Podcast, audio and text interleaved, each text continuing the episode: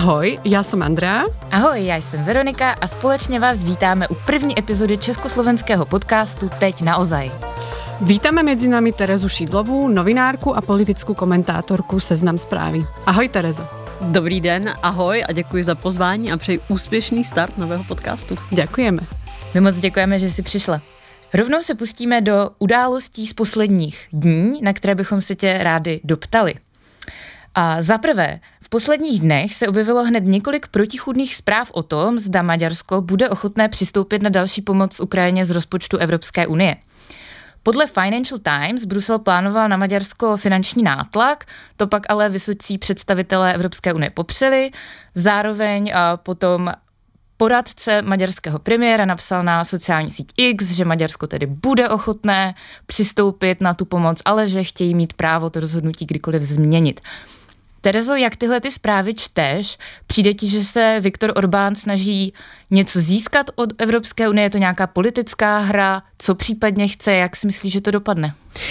Nepochybně je to politická hra, to každopádně, nicméně myslím si, že ta Orbánova politická hra se dostává už mimo uh, meze, které uh, by měly být standardem mezi spolupracujícími uh, partnery uh, v rámci Evropy, která čelí uh, řadě krizí. Uh, a je to jak tou formou, řekněme, tu míru nátlaku, té míry nátlaku, tak i tím obsahem, kdy uh, vlastně tam není takový ten common ground asi, uh, co se týče přesně toho, té zahraničně politické orientace. Uh, zároveň uvidíme, jak to dopadne, protože vždycky se asi našel nějaký kompromis i s Orbánem, tam spíš půjde o to, za jakou cenu to bude. A uh, Zároveň si ale myslím, že i Orbán ví v tuto chvíli, že se dostává už do nějaké izolace, protože já jsem třeba, eh, je to pár dní zpátky, jsem psala článek o tom, že se chtěl jakoby nadspat, že on jako odešel od těch z té lidovecké frakce a chtěl k evropským konzervativcům a reformistům, což je ta frakce, která má pověst euroskeptické, když myslím, že tam už začíná být dost těsno na, na, té, jako, na tom pravém polu, uh, tak uh, že ho odmítli i tyto euroskeptici, i Aleksandr Vondra, což je člověk, který svého času, byť já, já si opravdu vážím za jeho přínos české zahraniční politice, tak svého času sadil takový politický gamble, já nevím, jak to nazvat, jaký vousatý konzervatismus a stál po boku Orbána i v těch podle mě nepěkných kulturních válkách, tak vlastně řekl, že v tuto chvíli ho tam nechtějí, pokud eh, ne, nespraví uh, tu svoji politiku uh, geopolitické směřování. A myslíš, že třeba ta česká konzervativnější část toho politického spektra už si to teda uvědomila, že je to trochu rizikový partner, protože v minulosti tady bylo, byla celá řada zastánců, je politiků, kteří se třeba trochu inspirovali nebo chtěli inspirovat a tou Orbánovou politikou, tak myslíš, že už jsme se dostali do fáze, kdy, to, kdy je jim to jasnější, že to je prostě Já riziko? Já si nemyslím, že by jim to nebylo jasný. Jo? Třeba zrovna v případě Alexandra Vondry bych, eh, to není typ politika, který neví, co dělá. Jo, myslím si, že ty rizika všechny zná, ale z nějaké, já, já si myslím, že to opravdu svého času u něj byl jakýsi politický gamble, kdy prostě byl takový ten trumpistický, uh, byla to ta trumpistická éra, která se samozřejmě může vrátit, ale to nechme na jinou debatu, uh, a vsadil na tuto kartu, protože vlastně se vracel nějak do politiky a teďka trošku bere zpátečku. Myslím, že to je hlavně kvůli té Ukrajině, protože tam to je asi opravdu neobhajitelné, i když eh, třeba teďka bylo to hlasování v Evropském parlamentu, mm, kdy i vlastně ta část ODS eh, podpořila eh, Orbána na té jako úrovni politicko-kulturní. Ale co se týče té Ukrajiny, to asi je snad nepřekročitelný krok a uvidíme, jak, jak se k tomu Orbán postaví. Jestli, jestli tam je možná nějaká otočka. Mluví se o možnosti, že byl do Kieva, byl teďka, bylo tedy teďka to setkání uh, maďarského ministra zahraničí. Uh, teďka je tam ta nová moda, se jezdí do Užhorodu. To je takový ten jako Kiev light. Tak je rovno na to nadvěžem právě uh, aj premiérom, který radšej chodí do uh, Užhorodu a, to je slovenský premiér Robert Fico a obecně situácia na Slovensku. Robert Fico vládne tri mesiace a niečo. Na Slovensku za dva mesiace budú prezidentské voľby, kde podľa prieskumov prezidentské voľby by vyhral Peter Pellegrini, súčasný predseda parlamentu za stranu Hlas.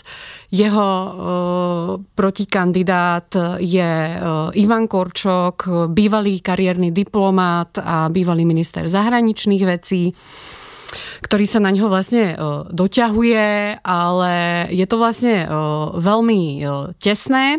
Hrá sa o to, či vládna koalícia bude mať všetko, aj prezidenta. Prezidentka Čaputová sa vlastne rozhodla nekandidovať, a to aj z osobných dôvodov, keďže zažívala rôzne útoky z rôznych strán, nielen ona, ale aj jej céry. Ako vnímáš celú tú situáciu na Slovensku? Myslíš si, že to nejak ohrozuje Česko, ten vnútropolitický vývoj na Slovensku?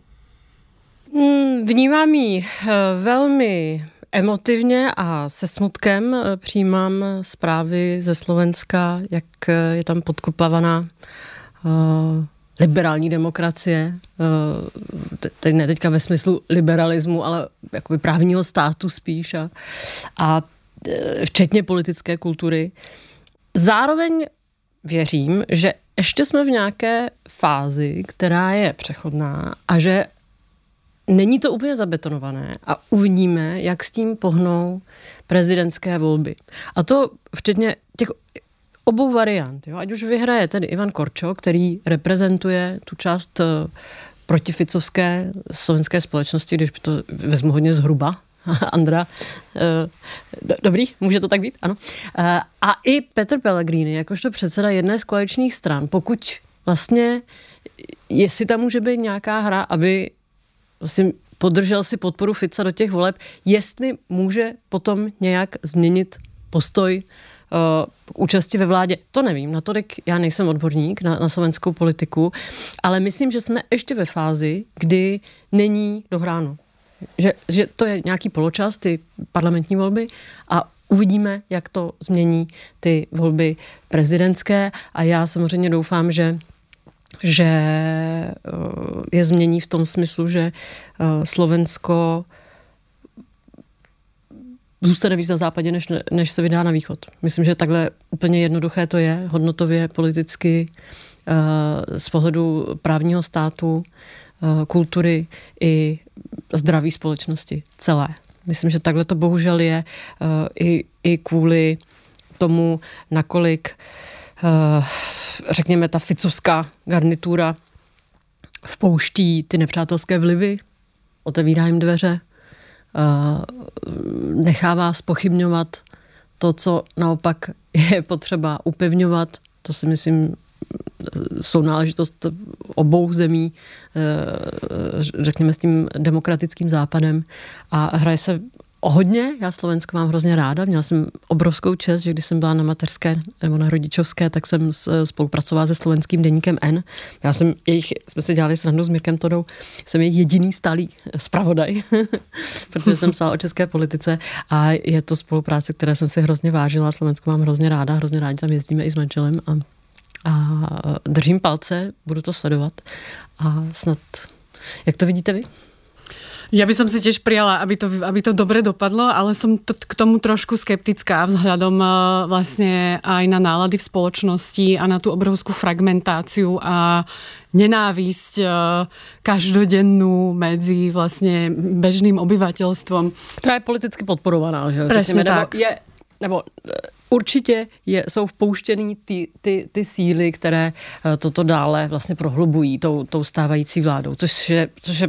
Je to tak a takisto to podporujú, vlastně podporuje to toxicita na sociálnych sieťach a vlastně nějaká normalizácia prokremelských narratívov v tej spoločnosti. Ano, a ta strašná prostě arogancia uh, moci, kterou reprezentuje Robert Fico kedy vlastne dáva najavo, že môže všetko a pravidla neplatia. Je to, Takže... je to trošku obdoba toho zemanismu tady v Česku, myslím. A teďka, myslím, je otázka, jestli tam i mezi těmi, řekněme, nejednoznačnými good guys se najde někdo, kdo udrží aspoň ten základ. A jestli to může být ten Pellegrini. Jo? Tady to byl trošku v Česku ten Babiš, který přes všechny naprosto problematické aspekty jeho vládnutí, jeho politické aktivity, vlastně dokázal udržet to prozápadní minimum, byť to, eh, byť eh, to samozřejmě tou rétorikou eh, dále možná prohluboval a podkopával, ale fakticky, když si vezmeme kauzu Vrbětice, když si vezmeme udržení vedení bezpečnostní informační služby, tak tyto kroky nějak udržely ten stát v chodu a dokázali překlenout uh, tu, tu, tu těžkou fázi pro Česko a ať uh, máme rádi Andreje Babiše nebo ne, tak uh, bez jeho politické síly by to nešlo. Prostě. To, si musíme, to musíme uznat. Ja by som len poslednú otá... zmienku k tomu, ak môžem, len, že by som fakt nenazývala Petra Pellegriniho tým uh, good guyom. Jasne pretože uh, on, jeho rola, už teraz vidíme, aká je jeho rola, je to naozaj rola tej podržtašky, uh, ako je aj prezentované na protestoch, ako sa on sám nazval. Uh, on nerozhoduje o tom, čo sa deje a čo aj on sám urobí. Jeho úlohou je primárne to vylepšovať imič premiérovi práve v zahraničí, čož ak mm-hmm. bude zvolený do prezidentského paláca, tak o to viac to proste bude robiť, bude vylepšovať povedzme imič Slovensku pred spojencami, zľahčovať tie kroky a tak ďalej. No, takže, takže uvidíme, ako to dopadne, ale rozhodne Slovensko nečaká nič dobré s Petrem Pellegrinim uh, na čele. To, to naprosto právě proto se ptám, protože vy jste tam doma a e, máte mnohem mnohem eh, bližší a intimnější informace, abych tak, abych tak řekla. Eh, ja by som sa ešte vrátila eh, k tým útokom. Ako som spomínala, že útočili nielen na prezidentku Čaputovú, ale aj na jej céry. Boli to aj bežní občania, nielen politici. Eh, chcela by som sa ťa vlastne spýtať, eh, ako vnímaš útoky na deti političiek alebo obecně akékoľvek útoky na ženy vo verejnom priestore? Je to šílené. Zažíváme to uh, každý den, myslím všechny, které uh, se snaží přispívat do veřejné debaty a prosadit se v ní, což jsou možná ještě dvě rozdílné, podobně složité disciplíny. Uh, Uh, jasně, političek. Mě třeba zklamalo rozhodnutí Zuzany Čaputové ne, ne, neobhajovat, protože si myslím, že to je jistá zodpovědnost eh, politiků pokračovat v té započaté práci. Nicméně samozřejmě chápu ten velice složitý, tu složitou situaci a možná i drsnější, eh, drsnější formu útoku, kterým čelí na Slovensku, kde asi ta, ta, ta dezinformační scéna je pravděpodobně divočejší než v Česku. Co, mysl, co myslíš, Veronika? Určitě bych řekla, že, že jsou tam přijatelnější některý fakt jako hrůzy, hrůzy. než jako ještě tady. No. Ne, ne je to úplně vzdálený, ale je to rozhodně i jako rozšířenější. Uh-huh, uh-huh. Tak to vnímám i já na dálku. Uh, takže na jednu stranu já jsem v tomhle trochu zastávám takovou jako tough pozici, že něco musíme vydržet a že jsme uh, možná první generace žen, který opravdu jsme v tom veřejném prostoru, nebo si, si, jsme si vydobili nějakou pozici, kdy, kdy, kdy jsme začínáme, začínáme být brané vážně. I třeba právě v oblasti té zahraniční a bezpečnostní politiky, což je jedno z mých témat, které popisuji, že ta aktivita žen, řekněme, na, na těch vedoucích pozicích je je zvláštně marginalizovaná, řekněme, tak eh, je, je, je to taky složitý rybník, ve kterém se prosadit. Takže já trošku zastávám takovou jako ta v pozici, že musíme něco vydržet. A věřte mi, že taky jako leco musím vydržet. A nejen jako novinářka, ale ještě ke mně se, na, na mě, na mě jako dopadá ten stín uh, v, v mnoha pohledech, ale i v tomto, jako mého manžela Jindřicha Šídla, který samozřejmě čelí uh, obrovskému tlaku ve souvislosti s svou prací a nadávkám a všemu. A samozřejmě se to přelívá i, i, i, i na mě, tvoje stará, jo, a já jen jsem že tvoje stará a i ty jste stejná verbeš a samozřejmě se to přelívá do nějaké sexualizované formy. Děti. Děti by asi měly být nedotknutelné, nicméně asi jako pro každou matku je nejzranitelnější místo, jsou děti samozřejmě, nebo rodinní příslušníci pro každého člověka a že se to možná víc vyskytuje u žen je asi do jisté míry přirozené, protože prostě je to slabé místo ženy. nicméně samozřejmě nepřijatelné. Takže já říkám, něco vydržet musíme, ale musí nám pomoct ta společnost a zejména muži, aby odmítli i jakoukoliv jako light verzi nějaké spochybňování. A ty jsi to vlastně zažila i celkem osobně a, a i docela veřejně několikrát i útok jako na tvoji osobu, a, ať už se jednalo třeba o ten případ a, s Alenou Borůvkovou, která a, to, to bylo, na to bylo docela útočila drsné. na Twitteru. A, ano, a já v této souvislosti říkám, že jsem vlastně zažila něco, co lze považovat za dezinformace související s nějakým uh, projektem, který měl geopolitický rozměr, ještě dřív, než to bylo cool. Mm-hmm. že to bylo opravdu před, eh, to byly počátky nultých let, ne, desátých let, jo, nějaké rok 2010, 11, 12, kdy eh, se o mě začaly šířit šílené věci na Twitteru. A v té době to ještě nebylo tak rozšířené, nebo mi začaly chodit takové maily, které ještě vlastně nebylo to tak verbalizované, že takové maily chodí novinářům, novinářkám a já jsem s tím chodila a říkám, to je fakt divný, tohle je takový organizovaný. No a jo. promiň, a, a neodstrašilo tě to někdy od nějaký jako práce třeba? Ne, nikdy, nikdy, já nejsem ten typ, já fakt nejsem ten typ, já, já ne, ne, ne, ne, ne, spíš to můžeme probrat ještě později, spíš si myslím, že já se v takových situacích zatvrdím a může to mít nějaké dopady pak na třeba jakoby psychické, psychiku nebo i, i zdravotní věci. Tam, tam uh, uh, prostě jenom jsem chtěla říct, že to, co jsem zažila, bylo to v souvislosti vlastně to, co předváděla paní Borůvková, kdy po mně šla na Twitteru a samozřejmě už manžel v té době byl poměrně významný, významný významný novinář byl každopádně, ale i se jako velmi etabloval na těch sociálních sítích a tam jakoby vlastně nás dva dávali do souvislosti s tím jako reportováním o tendru na výstavbu nových bloků v Temelíně, tehdy to bylo, kde, se, kde byl jako jasný souboj Rusko-Amerika. Myslím, že to byl po radaru, další fáze, takové uh, jako lekce té ruské dezinformační školy, nebo jak to říct. A já jsem se v tom ocitla, ale problém byl, že ještě o tom se tolik nemluvilo.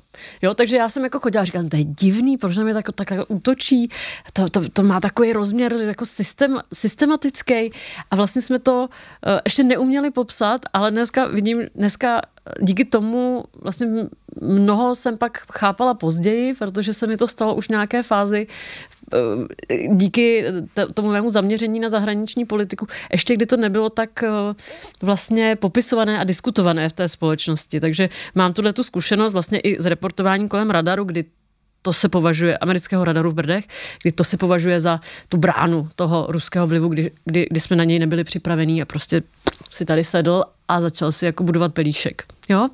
Takže eh, ano, to bylo hrozné, bylo to s, s paní Borůvkovou, to bylo v době, kdy jsem byla těhotná. Jo, to, to, ona, jako to byla kampaň, kdy, která měla stalkerský rozměr, kdy nám opravdu třeba přišlo desítky sms v noci, to je uh, urážlivých. To je, no. A musím říct, že v té době nebylo snadné přesvědčit ministerstvo zahraničních věcí, že to je nepřijatelné. A obecně najít tu podporu, že když se o tom ještě v té době ani tolik ano, nemluvilo. Ano, hmm. bylo, to, bylo mi řečeno, paní Borůvková je trochu blázen. Já jsem říkala, dobře, ale tak vy tady máte paní Borůvkou, která je blázen, kterou můžete kdykoliv vypustit na jakéhokoliv novináře a pak říct, ona je blázen? To přece není přijatelné. A já tam fakt chodila s tím pupkem a uh, klepala jsem se a, a bála jsem se o své dítě, protože to byla jiná situace než kdykoliv předtím, protože jsem byla těhotná. Nakonec jsem si to, nakonec jsem si to prosadila, že se to řešilo a doufám, že už pak nikdy se to žádné novinářce v takové podobě nestalo. Tak, uh, změníme trochu téma. Terezo, teď naozaj stěžení otázka. Máš raději uh, pejsky nebo kotičky? A to nielen jaké teda. Ale máme tu pre teba na výber dve konkrétne zvieratka, pejska Ruženku a kočičku Olgu.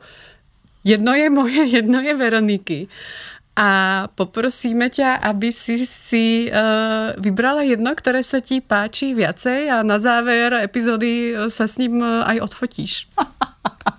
Takže já tady ale musím jednoznačně říct, že já jsem tým králíček. Takže Protože my máme nový, novýho králíka, už teda druhý, co máme z, z, v domácnosti, v naší rodině s Indrou. Uh, máme nového králíčka tady, který se jmenuje Křupka, o kterém jste už možná dámy slyšeli, protože manžel prostě má králíka a nebojí se ho použít ve všech. jsme ho zasek, já jsem ho viděla zaseknutého na fotke někde v televizním stolku, ano, alebo něco podobné. Ano, oni totiž králíci, omlouvám se, růžence, i kočičce, ale králíčci jsou neskutečně chytrý a zábavní tvorové, což jsem si vůbec nemyslela, ale někdy fakt mě umí dojmout tím, co vymyslí, tím, jak reaguje. A o psech to vím, o kočkách to taky vím, ale u králíka jsem to nevěděla a o to víc mě to vlastně dojímá a baví, když se fakt tak nevinný stvoření, jako je králíček, začne chovat eh, chytře a, nebo prostě rostomile. Takže omlouvám se oběma mazlíčkům. My jsme tady prostě tým Křupka a to přesto nejde vlak. A naučili jste, naučili jste Křupku nějaký uh, super trik? Ne. ona, ona sama tam v podstatě pořádá ve své, máme ji v kleci, vím teďka ochránci zvířat, ale dá, necháváme ji proběhnout, jo, to jako významně často, ale uh, její pelíšek je prostě klec a ona, já jsem ji tam koupila, nebo s jsme ji tam vybrali různé takové uh, hračky a ona tam v podstatě pořádá každý den takovou malou olympiádu, jo. To, to je jako velice, velice nadaná pohybově, ale uh, samozřejmě si z nás dělají srandu, lidi posílají nám ta videa z takových těch hopových uh, závodů a ještě, jako tam ještě nejsme, ale nevím, nevím, kam to bude vyvíjet dál a myslím, že jsme spíš takový chovatelé alternativci, jo? že nechceme jako zase, nechceme si eh, své vlastní ambice vybíjet prostě na, na, na mazlíčkovi. Jo.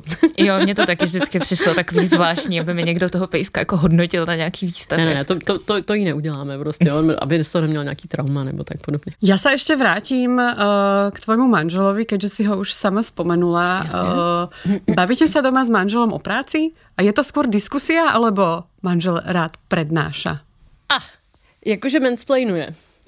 Uh, tak uh, teďka, abych ho nezranila. Uh, samozřejmě má trošku uh, tendenci, já jsem mladší uh, a i v minulosti jsme byli v situaci, kdy on byl vedoucí domácí rubriky, ve které já jsem byla politickou spravodajkou, takže samozřejmě jako zválcovat tuto počáteční konstelaci uh, nebylo lehké. Teďka bez, bez legrace. Nebylo to lehké, i když si myslím, že on ten prostor mi dával, tak, uh, nebo byl přesvědčený o tom, že mi ho dává, tak uh, lehké to není a lehké to není ani v tom veřejném prostoru. Eh, že eh, samozřejmě, určitě nepochybně eh, mi z toho plynou nějaké výhody, které asi vidí veřejnost. Jo? Že prostě hodně se od něj dozvím, možná se dostanu na, na nějaké akce, protože ho tam doprovázím, kam třeba člověk mm, nemá normálně přístup. Nicméně si myslím, že to je velmi silně vykompenzované, nevím, jestli úplně 50-50, jsou přezíravostí, kdy jako mnoho mých profesních debat začíná, jak se má Jindřich, rád poslouchám Jindřicha a, a já, já, já, já opravdu jsem nikdy nebyla člověk, který eh, jak, jako ta profesní ambice byla na prvním místě, takže dlouho jsem to neřešila, až vlastně později uh, ve svém životě. A dneska vlastně jsem docela nepříjemná, když někdo profesní debatu se mnou začíná tím, že je fanoušek Jindřicha, vždycky říkám, hrozně mu to přeju, jeho úspěch je skvělý, on je fakt chytrej, nesmírně pracovitý člověk, který všechno tu srandičku má hrozně odpracovanou eh, v tom, v tom na té spravodajské úrovni. A my máme takový spor, jestli jako ta královská disciplína je to spravodajství, což jsem tým já. A on přece jenom je ten komentátor s, s tím obrovským vlivem, to já nespochybňuji, ale já jsem takový opravdu milovník spravodajství a ta práce s informacemi je věc, která mě vzrušuje. A vidím tam tu detektivku a vidím tam ten obrovský veřejný zájem a uh, přínos nebo snahu o přínos uh, té uh, jakoby naší konsolidující se demokracie, nebo jak to nazvat. Takže eh, je to složité A, a přesto, že samozřejmě mu to přeju, nechci to nějak skrývat, že jsme manželé, nechci úplně se tvářit, že to není nemá nějaké pro mě pozitivní přínosy, nicméně už, už začíná být trošku protivná, když i, i teďka vlastně po, je to čtyři, pět let, co jsem, šty, spíš čtyři roky, co jsem se jako po rodičovské vracela. A vracela jsem se jako těž, těžce, nebylo to snadné, to, k tomu se asi vrátíme. Tak i když po těch čtyřech letech opravdu vlastně se mnou lidi řeší uh, jenom, uh, nebo mají tendenci řešit jenom manžela, tak už jsem docela protivná, protože už mě to nebaví. A neberu to vlastně už jenom jako osobně, ale i jako svým způsobem, nechci to nazývat výchovou, ale takový come on. No jasně, ne, to by se asi dřív nebo později nějakým způsobem dotklo každýho, jakože to musí být prostě složitý se s tím vyrovnávat. A mě k tomu napadá len posledná otázka, už se nebudeme bavit o manželovi, len eh, kludně neodpovedaj. Uh, nechala by si si znova jeho jméno? No to je úplně geniální otázka, protože vlastně, když jsem nad tím přemýšlela, tak jsem to chtěla, tak jsem to chtěla říct, teď jsem na to zapomněla, když jsme se, když jsme se pustili do té debaty, ale děkuji za tuhle otázku, protože je to věc, o které vlastně přemýšlím. A když jsme se brali před 12 lety skoro, tak eh, pro mě to rozhodnutí vzít si jeho jméno bylo čistě romantický. Prostě odmala jsem to tak chtěla, já nevím, teďka asi se mi prostě budete smát, ale my jsme se s kamarádkama vždycky jako podepisovali příjmením uh, jako kluků, do kterých jsme byli zamilovaní. Ano, tak kdo to ne? asi poznáme a my. Ano. uh, vždycky jsem tuto část nepovažovala za mocenskou, to přijetí toho jména, ale opravdu citovou. A v té době, v roce 2012, jsem dokonce měla ten úplně bláznivý pocit, že po nějakých pěti, šesti, sedmi letech v té žurnalistice přece jenom už jsem nějak etablovaná a můžu si to dovolit. Dneska po všem, čím jsem prošla uh, a, a co i souviselo uh, s, s, s tím, jak jako těžký a velký stín vrhá Jindřich, přirozeně do jisté míry, ale jak to vnímá společnost, bych to znovu neudělala. Bych si vzala to jméno soukromně, samozřejmě, jako, jako jeho manželka, eh, jako matka eh, jeho dítěte, tak bych ho chtěla tak ten statement bych nechala čistě v té soukromé rovině, mm-hmm. ale v té veřejné už bych to neudělala. Teďka se samozřejmě nemůžu vrátit ke svému příjmení Osálková, ale by bylo jako blbý, ale v té době, jako to byla kombinace mladistvé romantiky, dobře, to musím uznat, a zároveň asi ještě naivity při jako by mi bylo 30 a už jsem myslela, že vlastně o, o světě leco zvím a že už jsem nějak eh, pro, usazená i profesně, nebo prosazená profesně. A byl to velký omyl. A dneska bych to, to jméno, ten symbol toho jména bych si, eh, bych si nechala. Mm-hmm. A děkuji za tu otázku, to je zajímavý. tak probrali jsme ty osobní útoky a nějaký jako um, stolkování, obtěžování. Probrali jsme uh, stín tvýho manžela.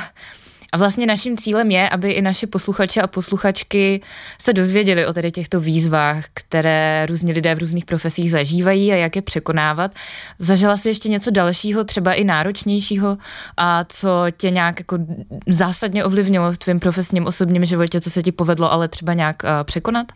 Já eh, v prvé řadě bych eh, chtěla říct, že se mi přihodilo to, že jsem se stala matkou profesně, uh, což bylo pro mě opravdu překvapivé, jak složité je se vrátit po mateřské či rodičovské k práci a jak, teď to řeknu trochu drsně, vlastně klesne vaše hodnota na tom trhu práce, když už nejste mm-hmm mladá holka, která prostě pracuje od nevidím do nevidím. Jo, to, to jsem byla šikovná, talentovaná, super, všechno. Samozřejmě taky platově nenáročná, že jo. A najednou, když se vracíte jako člověk, který má uh, předpokládaná nějaká omezení v podobě péče o dítě, taky jste starší, takže přece jenom asi už byste neměla mít úplně nástupnický plát. A když se toto skombinuje, tak uh, fakt to není lehký.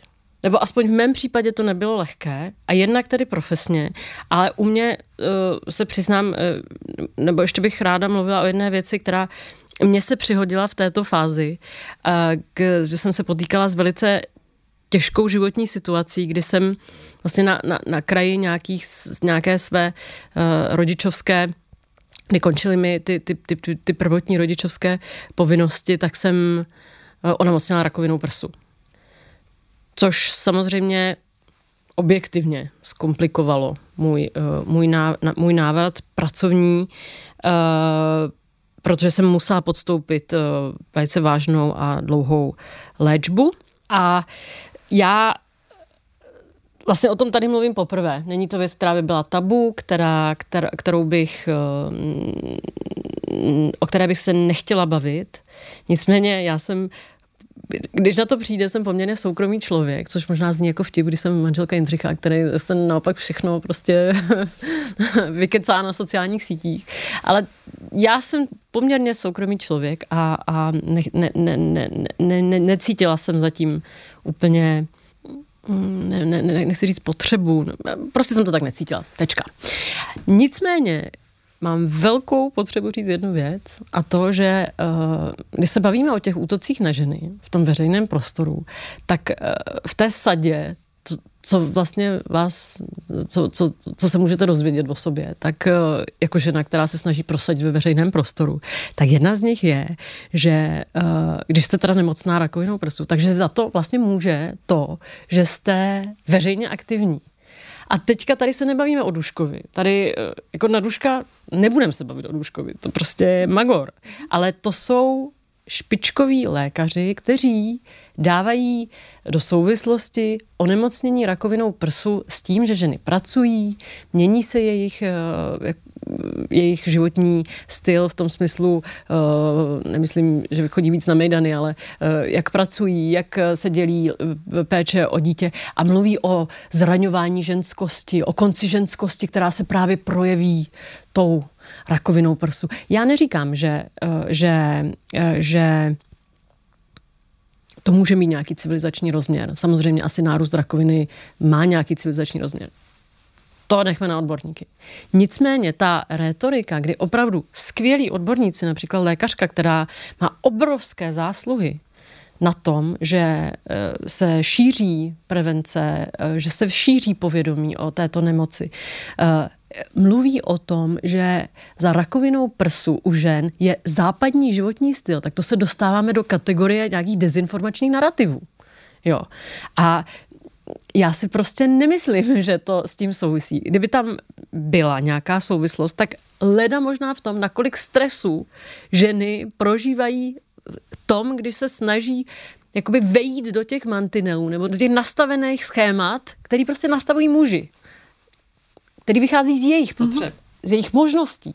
A teďka ty ženy jakoby se snaží do toho vejít, tak možná pak ta překotnost může vést ke stresu, která může ovlivňovat zdravotní stav, nepochybně. Ale to je nějaká odborná debata. Já se bavím o jejím odrazu mm-hmm. ve společnosti. Takže já bych tímto chtěla poprosit lékaře, aby, aby ženy nevinily z toho, že si můžou za rakovinu, když chtějí, uh, veři, jako přispívat k rozvoji společnosti a spíš, abychom jako společnost hledali možnosti, jak to všechno skloubit, aby netrpělo zdraví ani žen, ani mužů. A, a prostě tady se jako dostáváme do nějaké kategorie jako středověku, kdy dřív ženy, které eh, ne, ne, nebyly tak silně gravitačně poutány eh, k, k domácímu krbu, tak byly čarodejnice a teďka jako mají rakovinu. Jo, to mm-hmm. fakt ne. Jo. Eh, čímž já neříkám, ať si věci zkoumají ty souvislosti, může to souviset s pozdním mateřstvím. Určitě, jasně. Ale ten veřejný odraz této té medicínské debaty by měl být mnohem citlivější a měl by být, měl by být uh, i vlastně realističtější. Já bych ti v prvé řadě chtěla poděkovat, že to s náma dneska takhle sdílíš. Věřím, že to není jednoduchý, ani třeba vůči lidem blízkým, na tož takhle mm. veřejně. A, takže za to určitě velký dík. A k těm lékařům a tomu nějakému, ať už implikovanému nebo přímému obvinování těch žen, a já se na to trošku zase dívám z pohledu těch dezinformátorů a lidí, kteří jako šíří různé manipulace. Tady je to vlastně umocněný tím, že ti to říká člověk, který je v pozici té autority, toho odborníka, který tě má v péči a jak vlastně ty jsi na to potom osobně reagovala, když jsi z něco takového dozvěděla? Musela si pak sama sebe třeba přisvědčovat, ne, ty za to přece nemůžeš, nebo si třeba si na chvíli říkala, že to možná, protože většinou, když člověk něco takového uslyší od někoho, koho fakt respektuje, tak má tendenci na tím pak přemýšlet, jestli náhodou ten člověk nemá pravdu, jestli za to nemůžu sama teda. No, alebo ja by som len doplňujúcu otázku k tomu, že čo je to, čo ťa vlastne naďalej ako motivovalo v tom pokračovať v tej práci. A vlastne sa tomu nepoddať. Je to tá prostě stále nejaká tá priebojnosť, alebo čo to presne je? Tak, eh, ne, já na tohle se nenechám asi zvyklat. Já jsem typ člověka, který, eh, já vím, jaká byla situace před, před tím onemocněním. Já si v tom umím nějak zorientovat. To je moje soukromá věc. Eh, já, já, já se touto retorikou nenechám zatlačit do té pozice vyníka. To ne.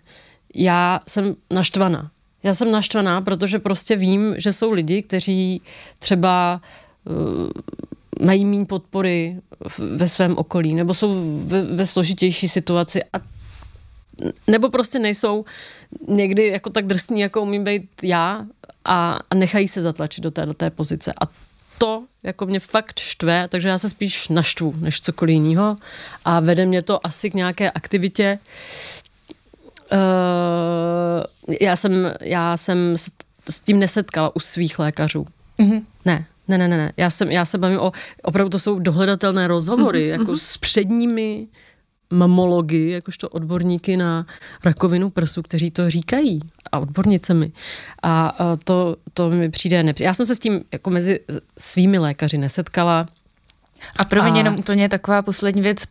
Asi ale když to teda někteří z nich říkají veřejně, tak je možný, že to třeba těm pacientkám řeknou Řeknu. i do očí, co bys poradila takový ženě, který se tohle stane.